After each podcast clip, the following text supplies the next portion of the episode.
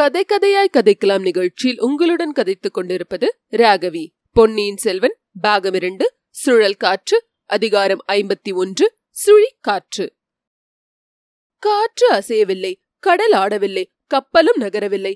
அலையற்ற அமைதியான ஏரியைப் போல் காணப்பட்ட கடலை நோக்கிய வண்ணம் வந்தியத்தேவன் சிறிது நேரம் சும்மா இருந்தான். அவன் உள்ளத்தில் மட்டும் பேரலைகள் எழுந்து விழுந்தன. திடீரென்று இரு கரங்களையும் கடலை நோக்கி நீட்டிக்கொண்டு ஹோம் ரீம் அஷ்டு என்று கூவினான். மறுகணத்தில் கையில் கத்தி எடுத்து கொண்டான். சக்கரராகமாக இரண்டு தடவை சுழற்றினான். ஹாம் ஹாம் சமுத்திரராஜன் பலி கேட்கிறான். இரட்டை பலி கேட்கிறான். தூங்குகிறவர்களை தாக்கிக் கொல்லும் இரண்டு சூரர்களை பலியாக கொடு என்று கேட்கிறான். பலி கொடுத்தால் தான் மேலே இந்த மரக்களத்தை போக விடுவேன் என்கிறான். எங்கே? உடனே அப்படி இரண்டு பேரும் வந்து தலையை நீட்டுங்கள். சீக்கிரம். என்று ஆர்ப்பரித்தான். ரவிதாசன் வந்தியத்தேவனை வியப்புடன் உற்று பார்த்தான்.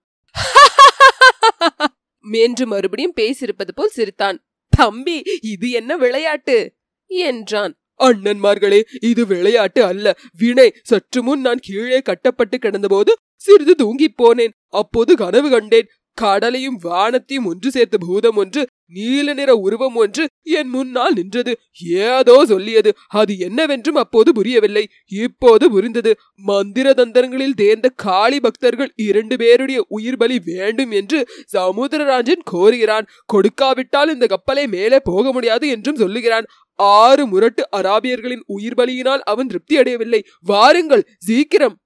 என்று கூறி வந்தியத்தேவன் கையில் பிடித்த கத்தியை வானை நோக்கி உயர்த்தினான். ரவிதாசனும் தேவராளனும் ஒருவர் முகத்தை ஒருவர் பார்த்து கொண்டார்கள். ரவிதாசன் தம்பி கதை கட்டுவதில் உன்னை போன்று கெட்டிக்காரனை நான் பார்த்ததே இல்லை என்றான்.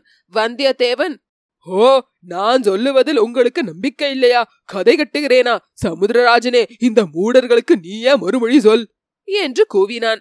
அவன் அவ்வாறு கூவிய குரல் சமுத்திரராஜனுடைய காதில் கேட்டது போலும் அதற்கு மறுமொழி கூறவும் சமுத்திரராஜன் விரும்பினான் போலும். கடலில் அப்போது ஒரு விந்தையான காட்சி தென்பட்டது. கண்ணு கெட்டிய தூரம் நாலு திசையிலும் கடல் ஒரு சிலிர்ப்பு சிலிர்த்தது. சிறிய சிறிய சின்னஞ்சிறிய அலைகள் ஆயிரம் ஆயிரம் எழுந்து விழுந்தன. இது ஒரு நிமிஷ நேரம்தான். அடுத்த நிமிஷத்தில் அவ்வளவு அலைகளும் வெள்ளிய நுரையின் நுண் துளிகளாக மாறின. அந்த வெண் நுரை துளிகள் துள்ளி விளையாடின. விலாசமான பசும்புல் தரையில் கோடி கோடி கோடி தும்பை மலர்கள் இளங்காற்றில் உருண்டு உருண்டு உருண்டு போய் கொண்டிருந்தால் எப்படி இருக்கும்? அவ்வாறு அச்சமயம் கடலின் காட்சி. ஆம் லேசான இளங்காற்று இனிய குளிர்ந்த காற்று அந்த மரக்கலத்தையும் ஒரு கணம் தழுவிக்கொண்டு அப்பால் சென்றது. கப்பலில் ஒரு சிலிர்ப்பு சிலிர்த்தது. வெப்பத்தினால் வறண்டிருந்த வந்தியத்தேவனுடைய உடலும் சிலிர்த்தது. ரவிதாசனும் தேவராளனும் என்று சிரித்தார்கள். தம்பி சமுத்திரராஜனே உன் கேள்விக்கு மறுமொழி சொல்லிவிட்டான். நாங்கள் எங்களை பலி கொடுக்க ஆயத்தமாக வேண்டியதுதான் என்றான் ரவிதாசன். வந்தியத்தேவனுடைய உள்ளம் கலக்கமுற்றது. கடலிலே ஏற்பட்ட அந்த சிலுசிலுப்பும் உடனே ஏற்பட்ட மாறுதலும் அவனை திகைக்கச் செய்திருந்தன. ஆஹா இது என்ன? அவ்வளவு ஆயிரம் ஆயிரம் சிறிய அலைகளும் கோடான கோடி வெண் நுரை துளிகளும் எங்கே போயின? மாயமாய் போய்விட்டனவே மறுபடியும் கடல் அமைதியுற்று பச்சை நிற தகடு போல் காணப்படுகிறதே சற்று முன் கண்ட காட்சி உண்மையாக நிகழ்ந்ததா? அல்லது வெறும் பிரமையா? ஒருவேளை இந்த மந்திரவாதி ரவிதாசனின் மந்திர சக்தியாகத்தான் இருக்குமோ? அதோ பார்த்தாயா தம்பி கடல் கூறியதை வானமும் ஆமோதிக்கிறது.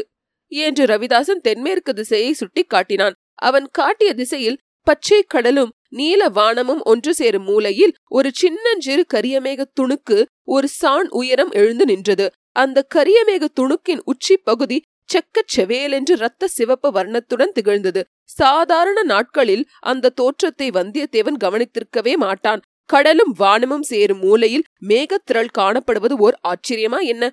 இல்லைதான். ஆயினும் அந்த சிறிய தோற்றமும் அந்த வேளையில் நம் கதாநாயகனுடைய மனத்தை சிறிது கலக்கிவிட்டது. மறுகணத்தில் வந்தியத்தேவன் சமாளித்துக் கொண்டான். இந்த மந்திரவாதியின் வலையில் நாம் விழுந்துவிடக் கூடாது என்று மனத்திற்குள் உறுதி செய்து கொண்டான். ரவிதாசனை ஒரு தடவையும் தேவராளனை ஒரு தடவையும் விழுத்து பார்த்து அப்படியானால் ஏன் தாமதம்? வாருங்கள்! என்று சொல்லி கத்தியை வீசினான். அப்பனே நாங்கள் பலியாவதற்கு முன்னால் எங்கள் குலதெய்வத்தை பிரார்த்தனை செய்ய விரும்புகிறோம். அரை நாழிகை அவகாசம் கொடு! என்றான் ரவிதாசன் சரி பிரார்த்தனையை சொல்லிவிட்டு உடனே வாருங்கள். உங்கள் தந்திர மந்திரம் ஒன்றையும் என்னிடம் காட்ட வேண்டாம். காட்டினாலும் பலிக்காது. என்றான் வந்தியத்தேவன். இதோ வந்து விடுகிறோம் எங்களுடைய ஆயுதத்தையும் இங்கேயே போட்டுவிட்டு போகிறோம் பார் என்றான் ரவிதாசன். அப்படியே இருவரும் ஆயுதங்களை கீழே போட்டுவிட்டு அம்மரக்கலத்தின் இன்னொரு புறத்துக்கு சென்றார்கள். அந்த அரை நாழிகை அச்சமயம் வந்தியத்தேவனுக்கும் தேவையா இருந்தது. கடலிலும் வானிலும் ஏற்பட்ட தோற்றங்களினால் விளக்கமில்லாத கலக்கம் அவனுடைய உள்ளத்தில் எழுந்து அவன் உடம்பையும் சிறிது தளரச் செய்திருந்தது. அவசியம் நேர்ந்தால் ஒரே கத்தி வீச்சில் அந்த கிராதகர்கள் இருவரையும் தீர்த்து கட்ட அவன் முடிவு செய்திருந்தான். ஆனால் அதற்கு வேண்டிய பலம் தன் கையில் அச்சமயம் இருக்குமா என்ற ஐயம் ஏற்பட்டிருந்தது.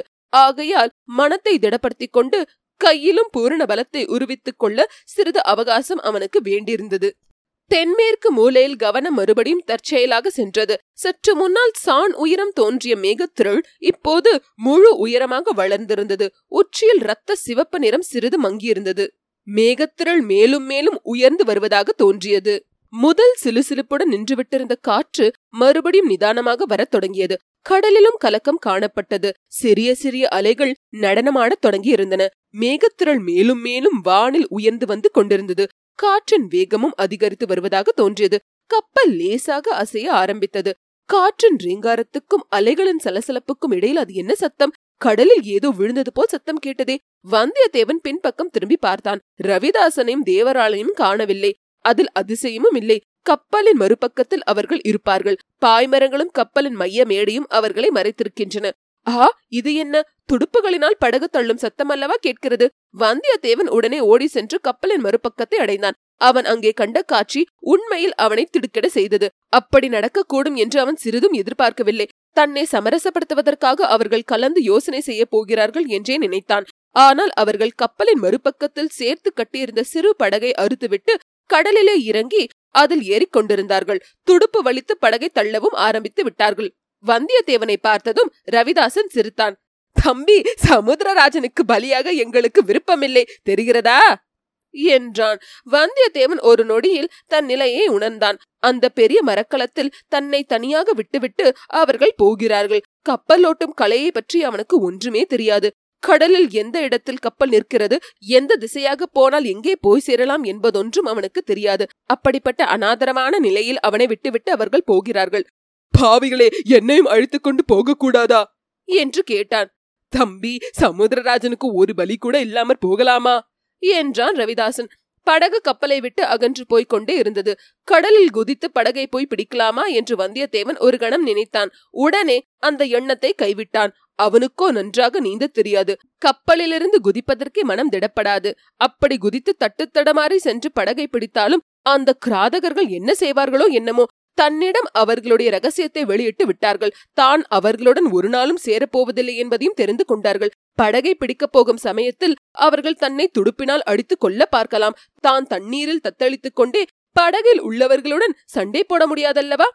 போகட்டும் போய் தொலையட்டும். அந்த சண்டால கொலைகாரர்களுடன் ஒரு படகிலே இருப்பதை காட்டிலும் இந்த பெரிய கப்பலிலே தன்னந்தனியாக இருப்பதே மேல். இதற்கு முன்னால் எத்தனையோ சங்கடங்களிலிருந்து கடவுள் கிருபையினால் தப்பி பிழைத்ததில்லையா? இந்த அபாயத்திலிருந்து தப்புவதற்கும் கடவுள் ஏதேனும் வழிகாட்டுவார். பாவிகள் போகட்டும். ஆனால் அவர்களை உயிருடன் போகவிட்டது சரியா?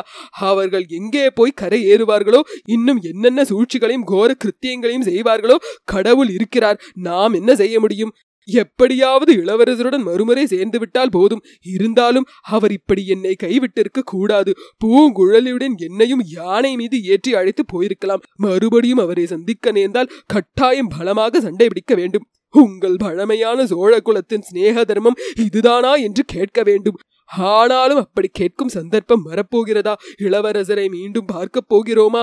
ஏன் பார்க்க முடியாது? நான் இந்த சங்கடத்தில் அகப்பட்டுக் கொண்டதை சேனாதிபதியும் ஆழ்வார்க்கடியானும் பார்த்திருக்கிறார்கள். அவர்கள் ஏதாவது செய்யாமலா இருப்பார்கள்? இளவரசரை அவர்கள் சந்தித்திருந்தால் கட்டாயம் சொல்லியிருப்பார்கள் அல்லவா? இப்படி வந்தியத்தேவன் யோசித்துக் கொண்டு நின்ற நேரத்தில் படகு கடலில் வெகு தூரம் போய்விட்டது என்பதை கவனித்தான். படகு அவ்வளவு வேகமாக சென்றது. எப்படி? படகு மட்டும் போகவில்லை. தான் ஏறியிருந்த கப்பலும் லேசாக அசைந்து நகர்ந்து கொண்டிருந்தது. அதனாலேதான் கப்பலுக்கும் படகுக்கும் அவ்வளவு சீக்கிரத்தில் அவ்வளவு தூரம் ஏற்பட்டு விட்டது. கடலில் அலைகள் பெரிதாகிக் கொண்டு வருவதையும் வந்தியத்தேவன் பார்த்தான். அது மட்டும் தானா இது என்ன?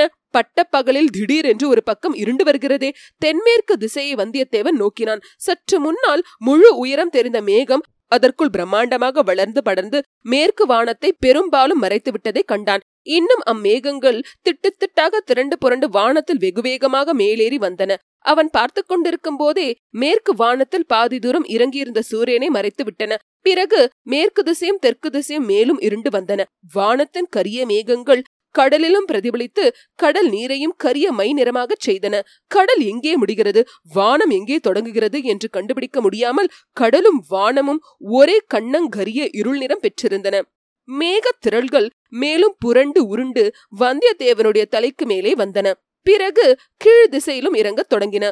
படகு சென்ற திசையை வந்தியத்தேவன் நோக்கினான். படகு இருந்த இடமே தெரியவில்லை. அவனுடைய பார்வையின் எல்லைக்கு அப்பால் போய்விட்டது போலும். காற்றின் மெல்லிய ரீங்காரம் என்ற பெரும் இரைச்சலாக மாறிவிட்டது. அத்துடன் நிமிஷத்துக்கு நிமிஷம் பெரிதாகி வந்த அலைகளின் இரைச்சலும் சேர்ந்தது. கப்பலில் விரிந்திருந்த பாய்கள் சடபடவென்று அடித்துக் கொண்டன. மரங்களும் கட்டைகளும் ஒன்றோடு ஒன்று உராய்த்து ஆயிரம் குடுமி கதவுகளை திறந்து மூடும் சத்தத்தை உண்டாக்கின. பாய் மரங்களை வந்தியத்தேவன் அண்ணாந்து பார்த்தான். அவற்றின் நிலையிலிருந்து கப்பல் ஒரு திசையாக போகாமல் சுழன்று சுழன்று வருகிறது என்று தெரிந்து கொண்டான். சுழிக்காற்று என்று அடிக்கடி சொன்னார்களே அந்த சுழிக்காற்றுத்தான் அடிக்கப் போகிறது போலும். சுழிக்காற்று அடிக்கும்போது பாய்மரங்களிலிருந்து பாய்களை கழற்றி சுற்றி வைக்க வேண்டும் என்று வந்தியத்தேவனுடைய அறிவுக்கு புலப்பட்டது. ஆனால் அவன் ஒருவனால் அது எப்படி முடியும்? பத்து பேர் சேர்ந்து செய்ய வேண்டிய காரியம் அல்லவா பத்து பேர் இல்லாவிட்டாலும் நாலு பேராவது வேண்டும். ஒருவன் தனியாக என்ன செய்வது? கடவுள் விட்ட வழி விடுகிறார். கப்பல் அடைந்த கதியை அடைகிறது என்று சும்மா இருக்க வேண்டியதுதான். கப்பல் அடைய போகிற கதி என்னவென்று அவனுக்கு சீக்கிரத்திலே தெரிந்து போயிற்று. அப்படியும் இப்படியும் சிறிது நேரம் அலை பூண்டிருந்தது. பிறகு கடலில் மூழ்கி போக வேண்டியதுதான். முழுகுவதற்கு முன்னால் சுக்கு சுக்காக உடைந்து போனாலும் போகும். கப்பலன் கதி எப்படியானாலும் தன்னுடைய கதியை பற்றி சந்தேகமில்லை. நடுக்கடலில் மரணம். அந்த கும்பகோணத்து சோதனன் இதை பற்றி ஒரு வார்த்தையும் சொல்லவில்லை பார். சோதரனாம் சோதரன் அவனை மறுபடி பார்க்க நேர்ந்தால் பைத்தியகாரத்தனம். அவனை மறுபடி பார்ப்பது ஏது? திடீரென்று வந்தியத்தேவன் தோளில் கெட்டியான பொருள் ஏதோ விழுந்தது. சடபடவென்று கப்பல் முழுவதும் சிறிய சிறிய கூழாங்கற்கள் விழுந்தன. கடலிலும் ஏராளமாக விழுந்தன. அந்த கூழாங்கற்கள் எப்படி பளிங்கு போல் பிரகாசிக்கின்றன? வானத்திலிருந்து இவை எப்படி விழுகின்றன? இன்னும் இரண்டு மூன்று கற்கள் அவன் தலையிலும் முதுகிலும் தோள்களிலும் விழுந்தன. அவை விழுந்த இடத்தில் முதலில் வலி பிறகு குளிர்ச்சி. கப்பலில் விழுந்த கற்களை பார்த்தால் ஹா அவை உருகி கரைந்து போய் கொண்டிருக்கின்றனவே. ஹாம் இது பனிக்கட்டி மழை. அதுவரை வந்தியத்தேவன் அத்தகைய மழையை பார்த்ததும் இல்லை அனுபவித்ததும் இல்லை. மடிவதற்கு முன்னால் இந்த அற்புதத்தை பார்க்க முடிந்ததே என்ற குதூகலம் அவன் உள்ளத்தில் தோன்றியது. கப்பல் தளத்தில் உட்கார்ந்து கரைந்து கொண்டிருந்த பனிக்கட்டி கற்களை தொட்டு பார்த்து மகிழ்ந்தான். அப்பா என்ன சிலிர்ப்பு! தொடும்போது தீயை தொடுவது போல் அல்லவா இருக்கிறது. ஆனால் தீ தோலை சுட்டு தீப்பது போல் அது செய்யவில்லை. விரைவில் சூடு குளிர்ச்சியாகி விடுகிறது. கல் மழை எதிர்பாராமல் வந்தது போலவே சட்டென்று நின்றது. பெய்த நேரம் அரைக்கால் நாழிகை கூட இராது. பிறகு சாதாரண மழை பெய்ய தொடங்கியது. மழை ஜலம் கப்பலில் விழுந்து சிதறி ஓடி கடலில் விழுந்து விடுவதை வந்தியத்தேவன் கவனித்தான். சோழ நாட்டு மரக்கல தச்சர்களின் கெட்டிக்காரத்தனத்தை வியந்தான். எத்தனை மழை பெய்தாலும் எத்தனை பெரிய அலைகள் மோதி கடல் ஜலம் கப்பலில் வந்தாலும் மீண்டும் கடலிலேயே தண்ணீர் போய் விழும்படியாக அக்கப்பல் அமைக்கப்பட்டிருந்தது. கப்பலின் கீழ்ப்பகுதி உடைந்து கடல் நீர் உள்ளே புகுந்தாலன்றி அதை மூழ்கடிக்க முடியாது. இதை பார்த்ததும் அவனுக்கு சிறிது தைரியம் உண்டாயிற்று. உடனே ஒரு நினைவு வந்தது. தன்னை கட்டி போட்டிருந்த அரை கதவு திறந்திருந்தால் அதன் வழியாக தண்ணீர் உள்ளே புகுந்து விடலாம். ஓடிப்போய் பார்த்தான். அவன் நினைத்தபடி கதவு திறந்து காற்றில் அடித்துக் கொண்டிருந்தது. கதவை இறுக்கி சாத்தி தாளிட்டான். மேலே காற்றும் மழையும் பொறுக்க முடியாமற் போனால் அந்த அறைக்குள்ளே புகுந்து கூட தான் கதவை தாளிட்டு கொள்ளலாம். பிறகு கடவுள் விட்ட வழி விடுகிறார் என்று நிம்மதியாக இருக்கலாம். இவ்வளவு பத்திரமான கப்பலை விட்டு அந்த முட்டாள்கள் இருவரும் படகில் ஏறி போய்விட்டதை நினைத்து வந்தியத்தேவன் அனுதாபப்பட்டான். ஆனால் அந்த படகின் அமைப்பும் விசித்திரமானதுதான். எவ்வளவு காற்றடித்தாலும் மழை பெய்தாலும் அதை மூழ்கடிக்க முடியாது. அப்படி படகு உடைந்து மூழ்கினாலும் பக்கத்தில் அதனோடு சேர்த்து கட்டியுள்ள கட்டை ஒன்று இருக்கிறது. அதை பிடித்துக்கொண்டு அந்த கொலைபாதகர்கள் தப்பி கரை சேர்ந்து விடுவார்கள். அநேகமாக கோடிக்கரைக்கு சமீபமாக போய் கரை ஏறுவார்கள். கோடிக்கரையிலிருந்து வந்தியத்தேவனுடைய உள்ளம் பழையாறைக்கு தாவியது. சக்கரவர்த்தியின் திருக்குமாரிக்கு தனக்கு நேர்ந்த கதி எப்படி தெரிய போகிறது? அவள் இட்ட பணியை நிறைவேற்றும் முயற்சியிலே தான் நடுக்கடலில் மூழ்கியதை யார் அவளுக்கு தெரிவிக்கப் போகிறார்கள்? கடல் தெரிவிக்குமா? காற்று சென்று சொல்லுமா? கடவுளே அந்த மாதரிசையை சந்திப்பதற்கு முன்னாலேயே நான் இறந்து போயிருக்க கூடாதா? போர்க்களத்தில் வீர மரணம் எய்திருக்க கூடாதா? சொர்க்க பூமியை கண்ணால் பார்க்க செய்துவிட்டு உடனே அதல பாதாளத்தில் தள்ளுவது போலல்லவா இருக்கிறது? காற்றின் வேகம் அதிகமாகிக் கொண்டிருந்தது. கடலின் கொந்தளிப்பு மிகுதியாகிக் கொண்டிருந்தது. கப்பலின் பாய்மரங்கள் பேய் பிசாசுகளைப் போல் பயங்கரமான சப்தமிட்டுக் கொண்டு ஆடின. இருள் மேலும் மேலும் கரியதாகிக் கொண்டு வந்தது. இருட்டை விட கரியதான இருட்டு எப்படி இருக்க முடியும்? அப்படியும் இருக்க முடியும் என்று தோன்றியது. திடீரென்று வானத்தில் ஒரு மின்னல் தோன்றி ஒரு மூலையிலிருந்து ஒரு மூலை வரை பாய்ந்தது. அதற்கு பிறகு தோன்றிய இருட்டு இருளை விட கரியதாக இருந்தது. மின்னலை தொடர்ந்து இடிமுழக்கம் கேட்டது. கப்பல் அதிர்ந்தது கடல் அதிர்ந்தது திசைகள் அதிர்ந்தன. இன்னொரு மின்னல் அடிவானத்தில் இருளை கிழித்து கொண்டு புறப்பட்டது. அது மேலும் மேலும் நீண்டு கப்பும் கிளையும் விட்டு படர்ந்தது. பற்பல ஒளிக்கோலங்கள் ஆகாசம் எங்கும் போட்டு வானையும் கடலையும் ஜோதிமயமாக செய்துவிட்டு அடுத்த கணத்தில் அடியோடு மறைந்தது. இடிமுழக்கம் தொடர்ந்தது. ஹம்மம்மா அண்ட கடாகங்கள் வெடித்து விழுகின்றன என்பதில் சந்தேகமில்லை. மேலும் மின்னல்கள் இடிமுழுக்கங்கள் இன்னும் வானம் பிளக்கவில்லையே. இது என்ன அதிசயம்? என்று வந்தியத்தேவன் எண்ணமிட்டானோ இல்லையோ? அந்த கணமே ஆகாசம் வெடித்து பிளந்தது. வெடித்த பிளப்பின் வழியாக பிரளய வெள்ளம் பொழிந்தது. ஆம் அதை மழை என்றே சொல்வதற்கில்லை. வான வெளியில் ஒரு கடல் குமரிக் கொண்டிருந்தது. அது திடீரென்று தோன்றிய பிளவன் வழியாக கொட்டுவது போலவே இருந்தது. கடல் அலைகள் ஆவேச தாண்டவம் ஆடின. மின்னல் வெளிச்சத்தில் கண்ணு கெட்டிய தூரம் ஆடும் மலை சிகரங்கள் காட்சி அளித்தன. காற்றின் கும்மாளம் உச்சத்தை அடைந்தது. ஆடும் மலை சிகரங்களை அப்படியே பேர்த்தி எடுத்து வாயு பகவான் வான வெளியில் விசிறி எறிந்து விளையாடினார். வந்தியத்தேவனுடைய கப்பல் மீதும் அந்த நீர் மலைகளில் சில வந்து மோதின. மேலே இருந்து மழை வெள்ளம் துபுதுபுவென்று கொட்டியது. நாலா பக்கமிருந்தும் அலைமலைகள் வந்து மோதி தாக்கின. விரிந்த பாய்மரங்கள் மீது சுழல் காற்று தாக்கி படுத்திய பாட்டை சொல்லி முடியாது. இவ்வளவையும் பொறுத்துக்கொண்டு அந்த சோழ நாட்டு தச்சர்கள் கட்டிய அதிசய மரக்கலம் சுழன்று சுழன்று வந்து கொண்டிருந்தது. ஆனால் எவ்வளவு நேரம்தான் சுழன்று கொண்டிருக்க முடியும்? எவ்வளவு நேரம் அந்த மாபெரும் பூதங்களின் தாக்குதலை கப்பலினால் சமாளிக்க முடியும்? முடியாது. இந்த வினாடியோ அடுத்த வினாடியோ கப்பல் முழுக வேண்டியதுதான். அத்துடன் வந்தியத்தேவனும் முழுக வேண்டியதுதான். எனினும் அந்த எண்ணம் அவனுக்கு இப்போது சோர்வே அளிக்கவில்லை. அப்படி தனக்கு நேரப்போகும் மரணம் ஓர் அற்புதமான மரணம் என்று கருதினான். எழும்பி குதித்த அலைகளைப் போல் அவன் உள்ளமும் குதூகல தாண்டவம் ஆடத் தொடங்கியது. காற்றின் பேர் இரைச்சல் அலைகளின் பேரொலி இடிகளின் பெருமுழக்கம் இவற்றுடனே வந்தியத்தேவனுடைய குரலும் சேர்ந்து என்று வாய்விட்டு சிரித்தான். அந்த காட்சியையெல்லாம் நன்றாய் பார்க்க வேண்டும் என்பதற்காகவே அவன் முன் ஜாக்கிரதையுடன் பார்க்க மரத்தின் அடித்தண்டுடன் சேர்த்து தன்னை கட்டிக் கொண்டிருந்தான். கப்பல் சுழன்றபோது பாய்மரமும் சுழன்றது. வந்தியத்தேவனும் சுழன்றான். இப்படி எத்தனை நேரம் கப்பலும் பாய்மரமும் வந்தியத்தேவனும் சுழன்று கொண்டிருந்தார்கள் என்று தெரியாது. பல யுகங்களாகவும் இருக்கலாம் சில வினாடிகளாகவும் இருக்கலாம். காலதேச வர்த்தமான உணர்ச்சிகளையெல்லாம் கடந்த அமர நிலையை வந்தியத்தேவன் அப்போது அடைந்திருந்தான். காற்றின் வேகம் சிறிது குறைவது போல் தோன்றியது. பிரளயமாக கொட்டிய மழை நின்றுவிட்டது. சிறு தூறல்கள் போட்டுக் கொண்டிருந்தன. மின்னலும் இடியும் நின்றுவிட்டது போல தோன்றியது. கடல் கண்ணங்கரிய இருள் பிழம்பாக தோன்றியது. வந்தியத்தேவன் சிறிது நேரத்துக்கு முன்னால் மின்னல்களின் ஒளிவீச்சை தாங்க முடியாமல் கண்களை மூடிக்கொண்டிருந்தான். இடிகளின் பெருமுழக்கத்தை கேட்க முடியாமல் காதுகளை கைகளினால் இறுக்கி பொத்திக் கொண்டிருந்தான். இப்போது கண்ணை திறந்து பார்த்தான். கைகளை அகற்றி காதுகளையும் திறந்து விட்டான். ஆஹா இவ்வளவு பெரிய சுழிக்காற்று விபத்திலிருந்து நான் தப்பித்துக் கொண்டேனா? கடவுள் காப்பாற்றி விட்டாரா? மீண்டும் பழையாறை அரசலங்குமாரியை இந்த ஜென்மத்தில் காணப் போகிறேனா? இளவரசரை சந்தித்து அளவலாகப் போகிறேனா? அதற்குள் அவசரப்படக்கூடாது. இந்த கப்பல் இப்போது எங்கே இருக்கிறதோ யார் கண்டது? இது பத்திரமாய் கரை சேரும் என்று எப்படி சொல்ல முடியும்? கப்பல் தப்பினாலும் நான் உயிரோடு தப்பி கரையேறுவேன் என்பது என்ன நிச்சயம்? இன்னும் எத்தனை எத்தனை அபாயங்கள் இருக்கின்றனவோ?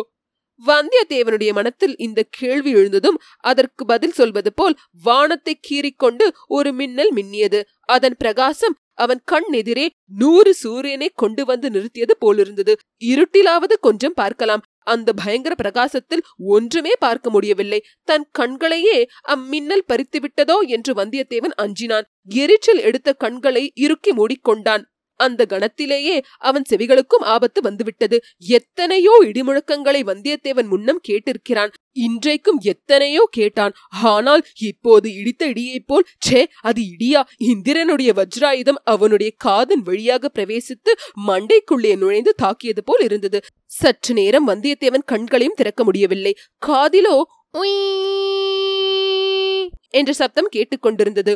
மூடியிருந்த கண்கள் ஏதோ சமீபத்தில் தலைக்கு மேலே புதிய வெளிச்சம் பரவி இருப்பதை உணர்ந்தான். காதிலும் சத்தத்துக்கு மத்தியில் வேறொரு வினோத சப்தம் கேட்டது. காட்டில் தீப்பற்றி எரியும் போது மரங்களில் தீப்பிடிக்கும் போது உண்டாகும் சப்தத்தை போல் துணித்தது வந்தியத்தேவன் கண்ணை திறந்து பார்த்தான். அவன் இருந்த கப்பலின் பாய்மரம் உச்சியில் தீப்பற்றி எரிவதை கண்டான். ஆஹா இப்போது புரிகிறது. அந்த மின்னல் ஏன் அவ்வளவு பிரகாசமாய் இருந்தது? அந்த இடி ஏன் அவ்வளவு சத்தமாக ஒழித்தது என்று இப்போது விளங்குகிறது. அந்த கப்பல் மேலேயோ அல்லது வெகு சமீபத்திலோ இடி விழுந்திருக்கிறது. அதனால் பாய்மரத்தில் தீ பிடித்திருக்கிறது. பஞ்ச பூதங்களில் இரண்டு பூதங்கள் அந்த சோழ நாட்டு மரக்கலத்தை தாக்கி அழிக்க பார்த்தன. நீரும் காற்றும் தோல்வியுற்றன. வருணனும் வாயும் சாதிக்க முடியாத காரியத்தை சாதிக்க இப்போது அக்னி பகவான் தோன்றியிருக்கிறார். இத்துடன் அதிகாரம் ஐம்பத்தி ஒன்று முற்றிற்று.